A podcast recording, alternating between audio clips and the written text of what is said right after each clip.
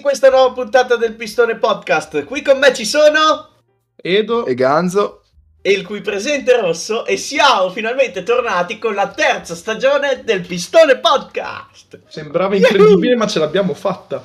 Dispiace per voi, ma siamo tornati. Allora ragazzi, noi abbiamo pensato di iniziare questa prima puntata della terza stagione parlando di questa competizione mistica che avviene nel deserto che si chiama Dakar. Tra l'altro quest'anno, secondo me, la, l'hanno seguita anche più persone del solito, tipo io, perché io di solito non la seguo, perché avevamo questa new entry che era Danilo Petrucci che ha fatto un salto stratosferico dalla MotoGP alla Dakar e di conseguenza ha diciamo, eh, come dire, sì, aperto cioè, di... diciamo, diciamo, che il salto dalla MotoGP alla Dakar non l'ha fatto solo lì, ma l'ha fatto anche durante la Dakar. Diciamo così. È vero, sì.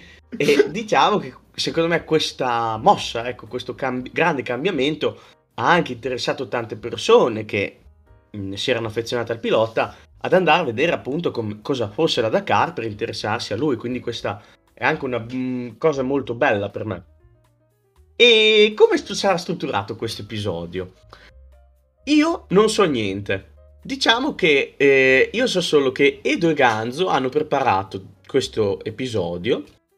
Io invece ascolterò e reagirò alle storie che mi racconteranno. Ovviamente ho preparato un po' di cose anch'io. Abbiamo cercato di fare questo format un pochino più diverso dal solito, ecco. E niente, io direi di iniziare subito con quello che avete preparato, ecco, perché io sono anche curioso perché io della Dakar, ragazzi, non so niente. Sì, diciamo che come hai detto tu, quest'anno si sono avvicinati molti alla Dakar, ma per chi non si fosse avvicinato quest'anno ci siamo ovviamente io e Ganzo, che adesso vi spiegheremo in modo ovviamente ignorante come solo noi sappiamo fare, la storia, come nasce la Dakar, dove si corre e tutte i, tutti i fun fact, diciamo, riguardanti sta, belliss- sta bellissima gara, ecco. Diciamo particolare gara. Ah, di sicuro. Allora, intanto nasce nel 79, eh, quindi primo, la prima edizione fu nel 79 e fu creata da eh, un francese, il nome non lo dirò perché non mi voglio avventurare in queste pronunce strane, e fatto sta che e decise di, di, fare questa corsa dopo che lui si perse rischiando la vita durante un'altra corsa, eh, sempre nel deserto, che dall'Africa arrivava in Francia, e, e quindi decise di, di creare questa, questa, corsa che eh, per le prime edizioni, quindi dal 79 fino poi a metà anni 90, poi iniziava a esserci qualche e qualche anno in cui non, non fu così, e partiva da Parigi e arrivava a Dakar. Dakar è la capitale del Senegal, che è diciamo il punto più a sinistra dell'Africa, se, se avete presente l'Africa come è fatta, in, abbastanza in alto, molto a sinistra, dice Dakar. E quindi... diciamo, diciamo che si vede che è il punto più occidentale dell'Africa, abbastanza intuibile quale sia. Benissimo.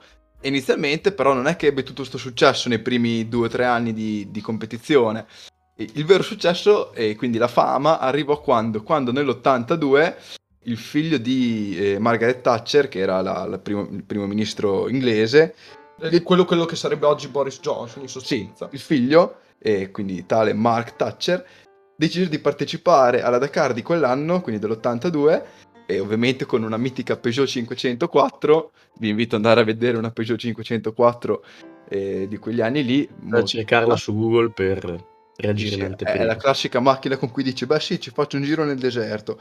E... Classicone proprio. Fatto sta che si perse, cioè, nel Sahara. Nel Sahara, sì. E niente, quindi per ritrovarlo decisero di, di usare un C-130 delle, dell'aviazione militare algerina, però una certa lo, lo trovarono. Ma un elicottero non andava bene. Perché d- dici te, cioè, ti perdi nel Sahara, usiamo non so, una roba tranquilla. No, usiamo un C130 che piccolo proprio, insomma. Vabbè, però almeno lo trovarono, cioè funzionò. Quindi, insomma, sia la Dakar vera e propria e sia la sua evoluzione sono nate per un equivoco. Esatto. Eh, cioè, sono nate è, è diventa- perché... È nata è diventata famosa entrambe le volte perché qualcuno si è perso. ok, ottimo. Beh, dai, bene. Sì, sì. E, ehm, sì, appunto, si, si, era perso, quindi l'hanno ritrovato con questo C130 E, e quando appunto ritrovarono la notizia appunto del ritrovamento de- de- di Mark Thatcher eh, ebbe così tanto un eco così vasta che appunto rese la, la Dakar appunto famosa in, in, tutto il mondo in sostanza. Ma si sa quanto questo povero cristiano è rimasto disperso, tipo perché per attirare tipo tutti i media mondiali e... Ah beh, da, no beh, allora, di sicuro non è rimasto disperso per molto perché se ti perdi nel Sahara ci, ci campi poco secondo me con solo una moto, no, eh, con, solo, con, solo, con solo, una Peugeot 100, eh, 504, ecco.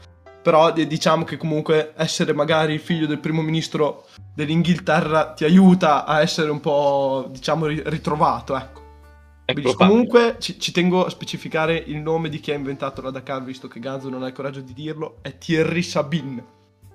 Proprio lui, che tra l'altro dice l'ha inventata, e no, è morto anche lui a causa di Dakar, e perché però me- non mentre la correva, bensì e si schiantò il suo elicottero nell'86. Quindi questo dopo cos'è, 17 anni, no, eh, dopo 7 anni di Dakar. di Dakar. quindi dopo 7 anni dalla sua creazione, diciamo, morì a causa di, di un incidente in elicottero durante appunto eh, una Dakar mentre la seguiva. E vabbè, eh, lui eh, fu, era l'organizzatore e dopo il suo ruolo fu assunto da suo padre e poi si susseguirono. Che specifichiamo suo padre Gilbert che faceva di professione il dentista comunque, che c'entra perfettamente con la Dakar. Esatto. E poi, vabbè, dopo il padre ci furono vari francesi che anch'io qui non ripeto. Que- questo evito anch'io magari di dire. Bene, quindi evitare. tutti questi furono gli organizzatori, tutti francesi, molto e bene. E dal 2004 c'è, ad oggi l'attuale organizzatore è Etienne Lavigne, che, che, non è ancora morto, grazie a Dio, e, e quindi la Dakar può hey. continuare. Si vede che non è ancora salito su un elicottero una Peugeot 504 507. Esatto. Ok, ottimo. Va Però bene. nel 2008 eh, ci fu un piccolo problemino del tipo che quattro francesi vennero uccisi da Al-Qaeda in, in Mauritania. Ma cosa stai dicendo? Eh, sì, perché ah, f- finora giustamente la Parigi, eh, come, come si dice la Dakar partiva da, da Parigi o comunque dall'Europa, diciamo dal 2000 in poi si, si è partiti da Lisbona, da Marsiglia, da, da, Barcellona, comunque si partiva dall'Europa. E si arrivava appunto a Dakar. Eh, a Dakar. Se non fosse che però per arrivare a Dakar passavi per la Mauritania. E eh. allora immagino fosse leggermente bellica come eh, no, diciamo che il 24 dicembre quattro turisti, fran- quattro turisti francesi, nel 2000, 24 dicembre del 2008, quattro turisti francesi vengono ammazzati in Mauritania e quindi si chiede, diciamo, la sospensione appunto di una tappa che passa appunto per la Mauritania stessa. Sì. Mm. Il 2008 in sostanza la Dakar salta. Sì, in realtà ci furono vari problemi con i gruppi terroristici, insomma, in quel periodo lì nel Nord Africa, bene ma non benissimo, diciamo, e quindi decisero, il 2008 fu annullata, nel 2009 decisero... Invece di schivare la Mauritania e fare un giro un po' più lungo, niente, cambiano, lo fanno in Sud America. Esatto, quindi Argentina, ah. Cile, così. E questo dal 2009 fino sostanzialmente a, a qualche anno fa, fino al 2019 in Bravo. realtà. Quindi eh, dal 2009 al 2019 l'hanno fatta in Sud America, sempre tra Argentina, Cile, Perù, insomma, Sud America e dopo da, dal 2020, 21, 22, quindi le ultime tre edizioni, mm. e si sono corse in Arabia Saudita. Okay. Probabilmente per questioni ovviamente di sponsor, eh, giri d'affari, insomma. E... Sì, mm, è probabile. Ok, e quindi niente, adesso siamo arrivati eh, a fare la Parigi-Dakar, non più da Parigi-Dakar, non più in giro per Sud America, eh. si fa in Arabia Saudita, quindi fanno un giretto per il deserto dell'Arabia Saudita, magari in inverno perché d'estate forse c'è un po' caldo e niente, fanno così. Però mm. dal 2017 insieme alle auto e alle moto abbiamo anche gli SXS, che sono quei simpatici bagagli a quattro ruote che girano come golf kart in sostanza. Che Quindi partecipano anche loro. Che è simpatico Cosa sempre farsi tipo cioè, 500 degli buggy tipo. No, no, i, i, golf kart. Non so, sai, hai presente quelli che nei campeggi ti portano in giro, ti portano alla tua piazzola? Ecco, sì, fanno capito, la Dakar ma... con quelli lì. Eh sì, invece, eh, si vede che non gli bastava l'auto, l'auto era troppo comoda in effetti. Beh, auto, poi aspetta, auto era la, effettivamente forse la più comoda perché ovviamente la Dakar è una gara di auto, di moto, di camion, di quad, di quad e, e, e, adesso negli ultimi anni anche i side by side appunto. Bellissimi. Ma roba da matti. Cioè, Sì, un- so- so- il- un attraversare pazzi. deserti in golf kart. Eh, beh, beh, un classico. Oh, ma lo modificano. Eh beh, dura di più. Va bene, parliamo di chi ha vinto più, più gare, diciamo. Il più Ok. famoso è Stefan, anche qua Peter Ansel, detto bene, dai. Che Mm. in sostanza ha vinto 8 Dakar in auto e 6 in moto per un totale di 14 vittorie. Questo qua è Ma questo 35. qua è un mostro. Questo qua è 34 anni, credo, 35. Adesso che fa la Dakar e ne ha vinte 14. Ancora oggi gareggia, ha gareggiato anche nell'ultima. Quest'anno ha gareggiato, certo, sì, sì. Fortissimo comunque. Co- eh, casa costruttrice che invece ha vinto di più è la Yamaha con eh, 20 Dakar totali, ovviamente in moto. Ah, moto e quad, Sì. specifichiamo. Mentre da men- speciale menzione per la KTM che ne ha vinte 18, quindi è seconda come costruttori. Però il fatto è che ne ha vinte 18 consecutive. Sì, da- da- dal tipo dal 2001 al 2000 e...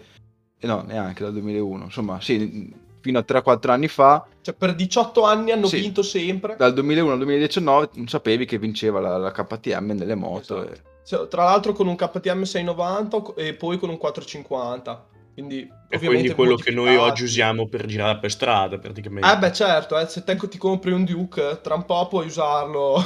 Parla da cara, scapessi. Classicone. Sì, sì.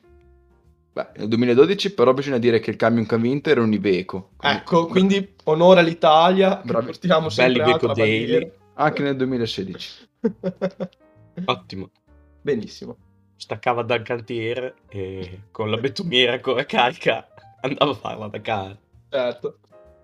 Ehm, beh, quest'anno ha, ha partecipato, direi per il primo anno, un'auto elettrica.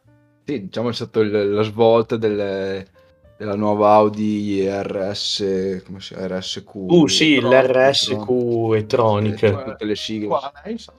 molto Adesso- particolare, interessante, che però non ha vinto. No, anche se hanno comunque modificato le regole appunto della, della Dakar anche per le auto elettriche, nel senso che eh, ovviamente le auto elettriche non possono avere un'autonomia delle auto a benzina e quindi hanno messo che le auto elettriche possono fare più soste per ricaricare le batterie appunto durante la gara. Ah, ok. Quindi è tipo contemplato il fatto che loro ci mettano più tempo.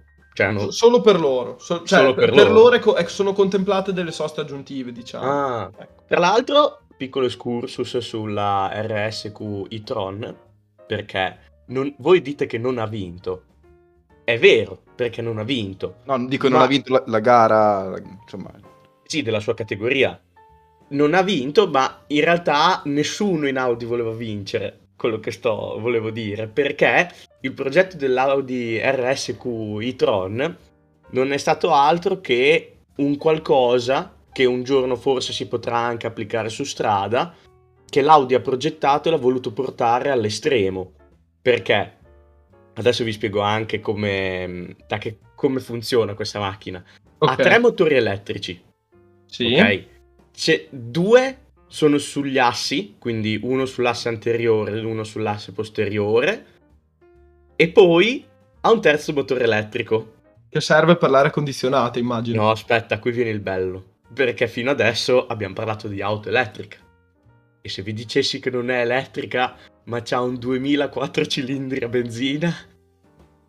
Stai mentendo come No, puoi no, ve lo giuro. Ha un lo sapevo. 2000, ha un 2000 TFSI derivato dal campionato eh, DTM Audi Mhm. e la tecnologia per dirvi il TFSI è il famoso 2000 a benzina che c'è sono su praticamente qualsiasi Audi, cioè nel senso eh, io adesso è una delle motorizzazioni più famose che c'è tipo sull'Audi TT, ecco il 2200 cavalli. Mhm. 4 cilindri turbo. Questo motore viene utilizzato però per ricaricare eh, la batteria, la terza batteria che è collegata a questo motore, diciamo. Quindi ci sono due motori sugli assi che si ricaricano attaccando la spina. Poi Ok. una terza batteria per qualsiasi altra cosa nella macchina, anche tipo i cambi di marcia, insomma, le solite robe da auto ibrida elettrica, no? Dove interviene il motore elettrico, quindi le ripartenze, cose simili, che si ricarica anche con il funzionamento del motore endotermico della macchina. Quindi in sostanza è un ibrido. Sì, insomma, più o meno. Però la, la- la motricità, ecco, la trazione di questa macchina è totalmente elettrica. Ah, ok, benissimo. E l'Audi lo ha fatto perché questo potrebbe essere un bellissimo e magnifico progetto, io aggiungo anche, che potrebbe debuttare su strada. Perché immaginatevi una macchina con un motore elettrico e un motore termico, dove però il motore termico ricarica il motore elettrico. Quindi che il motore elettrico non si ricarica solo nelle fasi di frenata e tutte quelle nelle fasi eco e tutte quelle robe lì. Secondo me potrebbe essere una gran figata. Cioè, adesso è molto, molto ignorantemente io mi immagino una cosa che può funzionare all'infinito se va avanti così. Cioè, ha un'autonomia spaventosa una roba del genere. E infatti io in realtà non la so l'autonomia di questa macchina. Però tenete conto che ci sono delle tappe da 800 km in quella in- nella Dakar. Quindi E infatti come regola hanno messo di mettere più pit stop, perché se, Eh. se no non ci arriva. è giusto.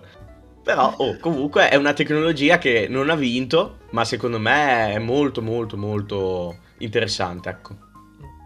Ma parliamo del Petrux, che quest'anno invece, cioè, la gara l'ha fatta lui, dopo aver fatto anche la MotoGP, che infatti è il primo pilota ad aver, ad aver vinto una gara in MotoGP e una Tappa. a- e una tappa alla Dakar. Ah, beh sì, perché ovviamente non l'abbiamo detto, però la Dakar eh, è, una, è una corsa a tappe, quindi eh, ogni giorno c'è una tappa, tipo ciclismo, non so, ogni giorno c'è una tappa e ovviamente si prende il tempo, eh, l'ordine di arrivo e, chi ci mette meno a fare tutto il giro, quindi tutte le tappe, tu sommi i tempi di tutte le tappe, chi, ha- chi- chi ci ha messo m- meno tempo vince, vince la Dakar sostanzialmente. Esatto. Però te dirai che ci mette meno tempo, allora accelero un botto, vado un botto veloce nel deserto e arrivo prima. Eh no, perché fosse così semplice, che poi non è comunque così semplice perché, come diceva il buon rosso prima, potremmo allora mon- prendere un H2R, montarci le tassellate e spararle in mezzo al deserto. No, questo non si può fare. No, e invece Ci, ci sono comunque delle regole. Infatti, eh, Petrucci ha comunque vinto la, la sua prima tappa perché l'australiano che è arrivato prima di lui, di cui il nome mi è completamente sconosciuto, è stato eh, sanzionato perché appunto ha violato un limite di velocità. Infatti nella Dakar ehm, ci sono appunto delle zone in cui ci sono dei limiti di velocità, in quel caso era dei 30 km all'ora, nello specifico il, il perché di questi limiti... Eh, suppongo per la sicurezza, perché comunque passi in, in dei posti eh, che ci, ci arrivi forte, perché ah, un'altra cosa che bisogna sapere, importante, è che i piloti non sanno la strada. Esatto, vero. Cioè, tu a, a inizio gara ti danno la mappa e tu devi seguire quella, però tu non è che ci sei mai andato lì, non sai com'è fatto e, e quindi niente, tu hai la tua bella mappa su, sul cruscotto comunque... e- insomma, c'hai davanti la mappa con gli ostacoli, con le dune, ti dice dove passare, così e non- non- boh, mi è comunque sconosciuto come fai a orientarti in mezzo al deserto, comunque saranno bravi a orientarsi. Beh, poi ovviamente adesso hanno i GPS e tutto il resto, però soprattutto anni fa bravi loro. E quindi tu non sai dove devi andare, non sai cosa, cosa aspettarti, non sai se dopo una duna c'è un salto, una roccia, eh, un albero. Alberi me ce ne No, sono alberi pochi. ce ne sono pochi.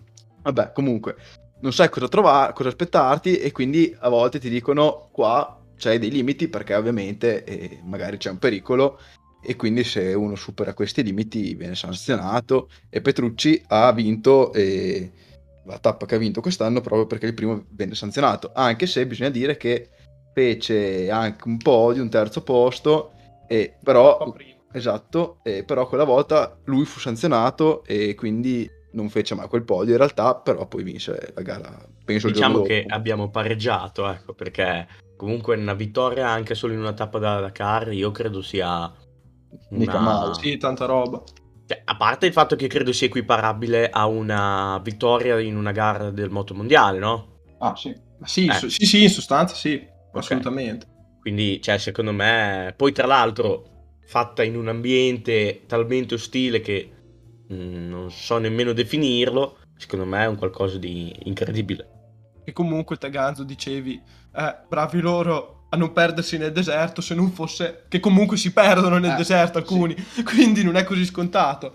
Però grazie a questo, eh, non è vero, a causa di questo sono stati installati appunto dei particolari sistemi di sicurezza sulle moto, ovvero in sostanza se sei proprio all'ultima spiaggia c'è, c'è questo simpatico pulsante sulla moto che eh, avvisa appunto i soccorsi che, che appunto vengono avvisati da una notifica che gli dice sono in questo punto, ho bisogno di aiuto, venitemi a prendere, che di sicuro è più comodo di un C-130 algerino che ti viene a, a, a trovare sopra il deserto del Sahara, ecco. Solo perché sei eh, Mark Thatcher, ecco. Ecco. Nonostante questo, eh, la Dakar eh, era e rimane una gara comunque eh, pericolosa, soprattutto per chi la affronta in moto.